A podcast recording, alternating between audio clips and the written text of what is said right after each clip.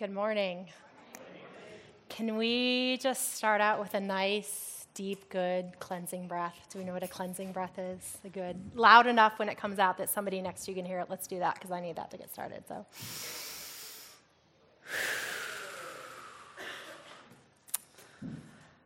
The Lord is my shepherd, I shall not want. He makes me lie down in green pastures. He leads me beside still waters. He restores my soul. He leads me in paths of righteousness for his name's sake. Even though I walk through the valley of the shadow of death, I will fear no evil, for you are with me. Your rod and your staff, they comfort me. You prepare a table before me in the presence of my enemies. You anoint my head with oil, my cup overflows. Surely goodness and mercy shall follow me all the days of my life, and I shall dwell in the house of the Lord forever. So, we have these two weeks together before Angel starts preaching regularly, and it was suggested by several people that this is probably a time where some rest is needed. Um, the search committee and the church council have worked really hard. They need some rest. If I'm not mistaken, several of our small groups are on break. Is that right? taking a break right now. Um, and as I thought about rest and about what part of Scripture might seem right to share, I kept coming back to Psalm 23. So, if you saw in your bulletin, actually, our title for our sermon today is that we are going to spend a fortnight with the Good Shepherd. Now, that is not fortnight minus the G, as in the game. Sorry for the kids that got stuck here, that were promised that adults aren't that boring. We're not talking about Fortnite, but a fortnight, as in two weeks. So I'm going to be sharing this week and next week again. Um, and so today we're going to look at the first three verses of Psalm 23. Next week we will look at the last three verses. And I would just invite you to think of this as a time, as this set of two weeks where you're being called into a place of rest. Um, now, we will get to verse by verse uh, looking at Psalm 23 momentarily, but I'm curious about what your reaction is when I invite you to think about prioritizing rest for the next couple of weeks. For some of you, you are instantly agreeable. You think that that sounds great, right? But others, there might be a knee jerk, anxious reaction. You might think things like, but what might happen if I rest? What balls are going to get dropped? What competitor is going to pass me by? Or what horrible thing might befall me or my family if I stop being alert and knowing what's going on at every single minute? Um, our culture and our tendency, as Angel noted last week, is tending toward rugged individualism, where it means we often prefer not to need anybody's help. We esteem people who know how to dig deep and get things done, and we are proud of being busy. For many of us, we so self identify with our jam packed calendars that we start to become itchy if someone starts to suggest that we should rest. Um, and I actually know a thing or two about humans resisting rest. You see, as a parent to four small children, I spend my hours doing a lot of different things for them. I grocery shop so that we have food, I do their laundry, I make their doctor's appointments, I take them shoe shopping. Um, but there is one task as a parent that I am pretty sure I have invested more time in than any other. So, those of you here with kids, any guess what that activity might be? Getting them to sleep. Um, so, popular blogger Glennon Doyle had me in stitches. Actually, I remember like kind of almost wheezing and tears running down my face reading about her talking about um, bedtime in their house and calling it a game of bedtime whack a mole. So, if you've ever tried to bed down multiple children, not only does it work on one front, but it is like a bedtime whack a mole. You probably totally get that. Um, and a favorite comedian of mine, Jim Gaffigan, talks about bedtime in his home with five kids like this. He says, Bedtime in our home is like a crisis.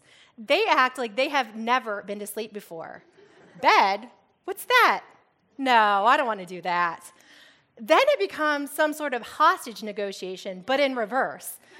Look, if you stay in there, I will give you whatever you want. I will meet your demands. You want a helicopter to Cuba? Anything. Just stay in there. Now, my kids outlast me all the time. I lie down with them, and by the time we've gotten through bedtime prayers, wondered about whether our cats wish they had underwear, discussed what they want to do for their birthday years from now, and scratched every itchy spot, sung every bedtime song, I am just as likely to have dozed off as they are. And with three older kids, I did enjoy a little handful of years there without any kids taking naps. So for that short season, this bedtime chaos was only for the nighttime hours. But with a baby in the family again, I often find myself trying to get Junia to sleep for an afternoon nap, all the while thinking, what is wrong with you? Any adult I know would be so happy to close their eyes and go to sleep right this minute. Um, so I actually did the math. In my modest estimation of spending 90 minutes a day for the past 10 and a half years trying to get small people to sleep, that adds up to 5,752 hours of my life. That is 239 days, almost an entire year out of the past 10 and a half years trying to get little people to go to sleep. Um, but just last night, a story popped up on my Facebook feed wherein researchers have actually found that during the first year of a child's life, parents spend as much as five hours a day to get their baby to sleep. So that's 82 days of the first year. For me, my measly 6,000 hours is a conservative figure. So, even so, according to author Malcolm Gladwell, who says that in 10,000 hours you become an expert at anything, I am more than halfway to that expert status. And I promise if I ever reach expert status and figure it out, I will give away that secret freely. Um, but back to our scripture, back to Psalm 23. Let's read those three verses again, the three first ones that we're focusing on, and savor them verse by verse. We're going to pick the bones for every good morsel of truth and goodness that we can consume as we dwell upon um, this virtue of rest. And I think what we're going to find is that we can rest when we receive and we walk in the truth of what Psalm this psalm says God is like. Um, if this has to fit in an outline with three parts, then I would be forced to say that we will discover in this first half, first half of Psalm 23 that one, we can rest because the Good Shepherd gives us security and protection. Two, that we can rest because the Good Shepherd is willing to keep bringing us back to our place of refreshment. And three, we can rest because we know that God's presence and God's reputation go ahead of us into unfamiliar places. So, these first three verses again The Lord is my shepherd, I shall not want. He makes me lie down in green pastures. He leads me beside still waters. He restores my soul. He leads me in paths of righteousness for his name's sake. One quick, quick disclaimer um, this was something I gave an attempt to last month when I preached, and I totally stumbled over these words. But in light of Angel's sermon last week, I'm trying to talk about God as they as often as I can. So as I fumble through this new approach with pronouns, excuse me if I do that. Even though uh, this psalm talks about he, a shepherd, um, there'll be some he's, but if you hear some theys, don't be too thrown off. Um, I approach this passage in one of my very favorite ways, and that's to look at the language that it was originally written in and try to understand more of the message by sensing what the author, this lyricist, was trying to tell us in his own native tongue. First, it's widely accepted that David, that's David the shepherd boy, David who killed Goliath, King David, um, David the musician who, king, who soothed King Saul, um, this is the David who wrote this psalm. And beside the fact that many other psalms are attributed to him, the stories, the fact that this is about a shepherd and he had that experience suggests that this is a psalm that is quintessentially David. Um, has anyone here memorized the scripture as a kid? I think I did. Other than John 3:16, it might be one of the most commonly recognized portions of the Bible. Even so, sometimes that familiarity means that we miss things. And one of the things that I overlooked that I noticed right away is the third word in. I was stopped in my tracks right away when I tried to slow down and read this. It says, The Lord is my shepherd. Not just that the Lord is the shepherd or the Lord is a shepherd, but my shepherd. From the get go, belongingness is front and center. The psalmist knows that he belongs to the Lord. And this Hebrew word for shepherd means to feed, to tend, and to be a friend to. This is not an obligatory relationship. This is not a resentful meeting of needs. David knows that God, his shepherd, actually cares for the sheep. And he knows and revels in the fact that God is not just a provider, but also a companion.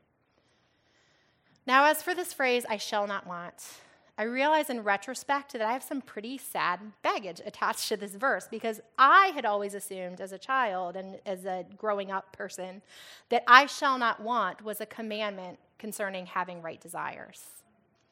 It led me to scrupulosity of fearing that I might be wanting the wrong thing, that that might di- displease God, and that I would end up like a deadbeat sheep wandering off somewhere. I thought that it meant be satisfied in God or else. No wonder I thought this way. Even as I tried to read some other commentaries on this passage this week, I kept coming across commentary after commentary that chastises stupid sheep, stupid humans for not having the right desires. We think of want as being something in comparison to need. You know, we have needs, but then we have wants. They're just these extra things. But this word, translated as want, means it's actually the Hebrew word haser. It doesn't have anything to do with human desires. If we unpack this Hebrew word haser, what it means is to lack in something that will cause failure. So I shall not want means I shall not lack in anything that might cause me failure. It means that my good shepherd is taking responsibility for making sure that I will never lack in anything that I need. Now we swing back around to that phrase that I hinted at in the intro He makes us lie down in green pastures. Again, we could misunderstand and think that God is forcefully evoking power upon the sheep. But the phrase make me lie down comes from a single word, rabats. Rabats means that the one that is lying down is crouched down in a resting position. It is the kind of position that one gets in when there is no fear of predators and no fear of starvation.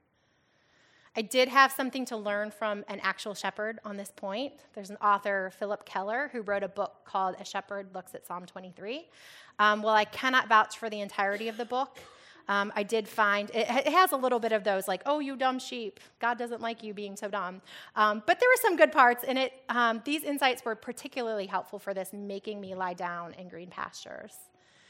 So, Phillip Keller observed during his time as a caretaker of sheep that there were four conditions that must be met in order for a sheep to lie down and rest in these green pastures.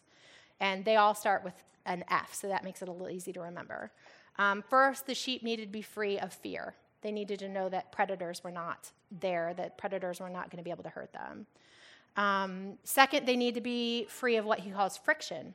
There couldn't be a sense of unrest among the flock. There couldn't be a sense within their relationships between one another that um, one bullying or abusive sheep could be harming the other ones.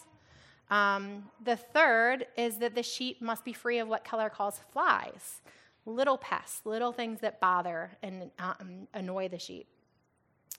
And the last, a caring shepherd would have to make sure that they were free of famine that they didn't have to worry about whether there was going to be enough food for their needs to be met.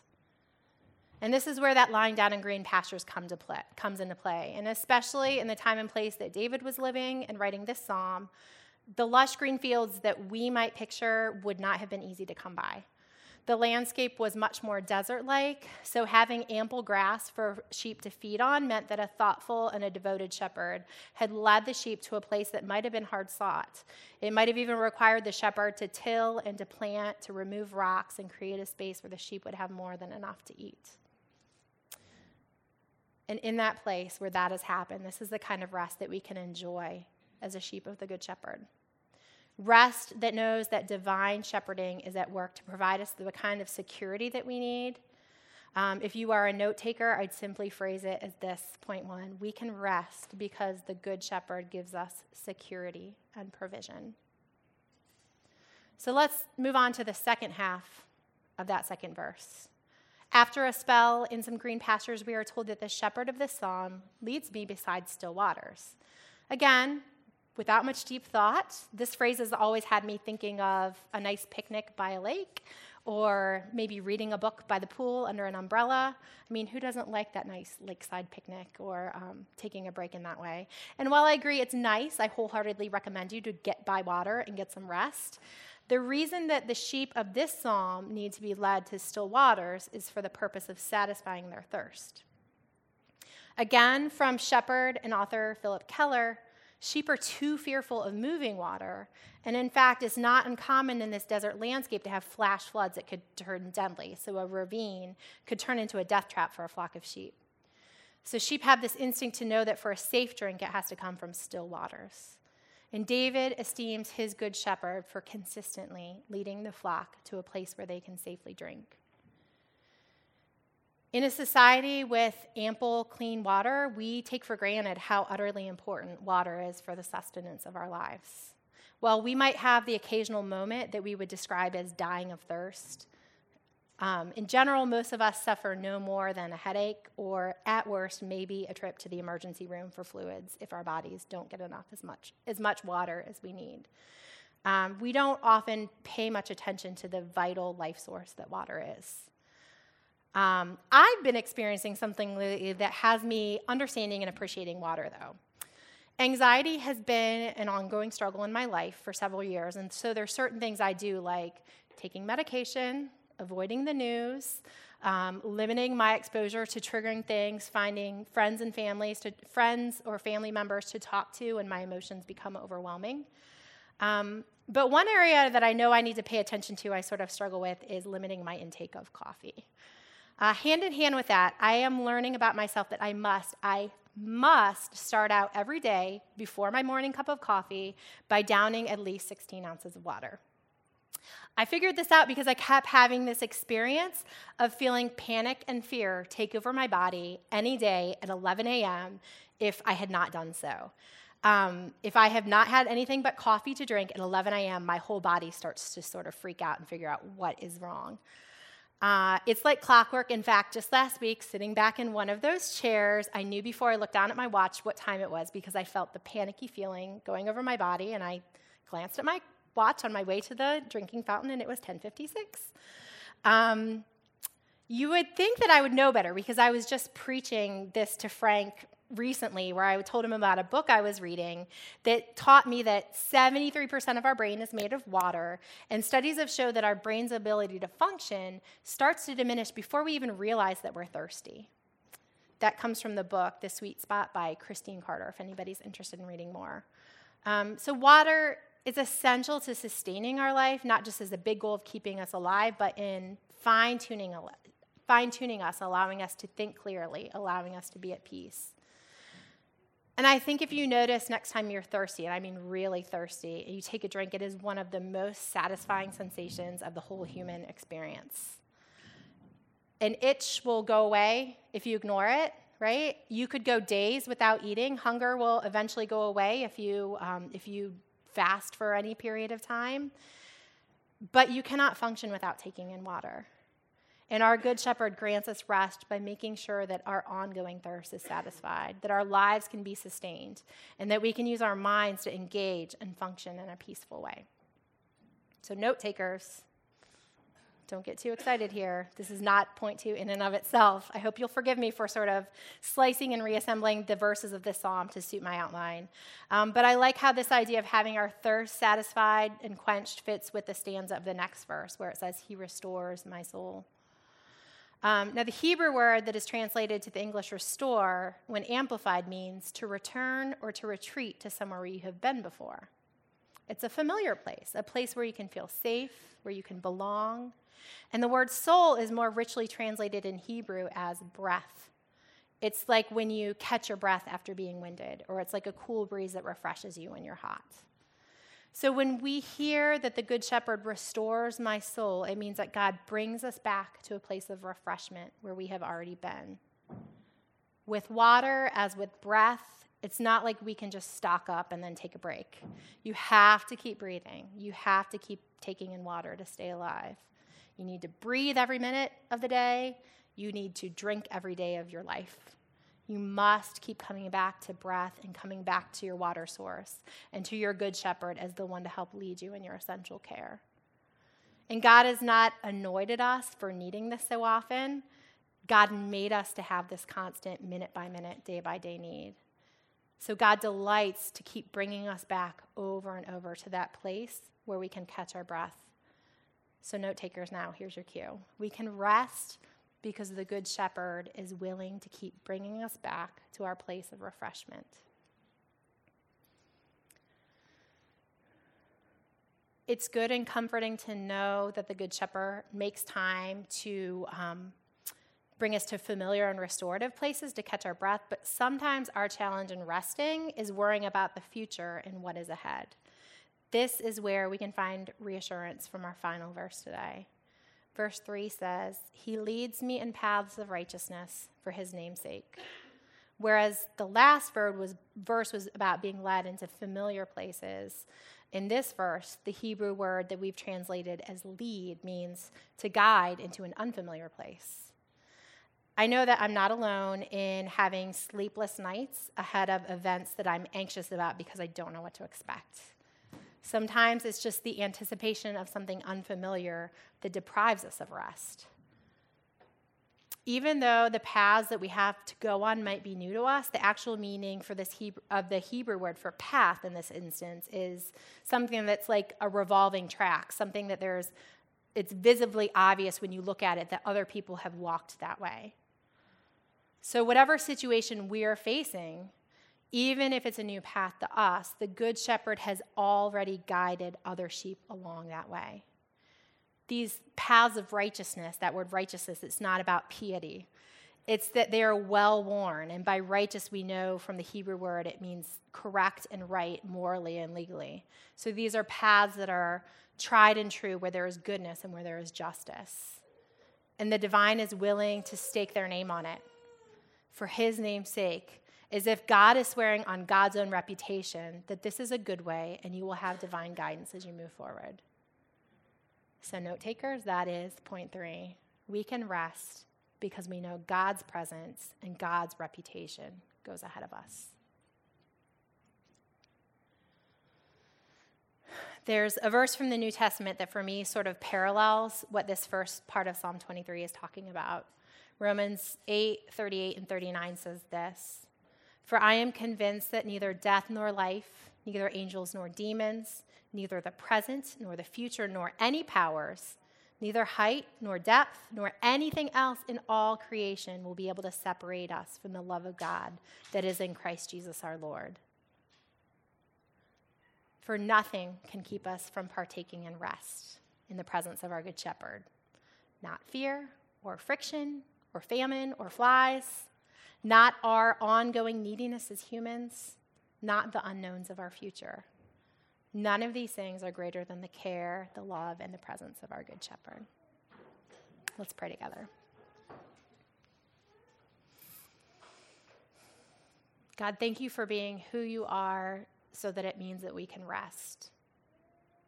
And we forget how good it is, and we get busy and we neglect it. Um, but woo us back to that place of rest in your presence, and renew us and restore us would you just give us each the gift this week of seeing how you care for our needs when we allow ourselves to rest in your presence? Thank you that we're not in this alone. Thank you that we have the others in this room. Thank you that we have the others that have trod on this path ahead of us and, and made the way clear as they've gone in your presence um, to unfamiliar places so that we can follow in those unfamiliar places too. So thank you, God. We love you and trust in you, and we want to rest in you. Amen.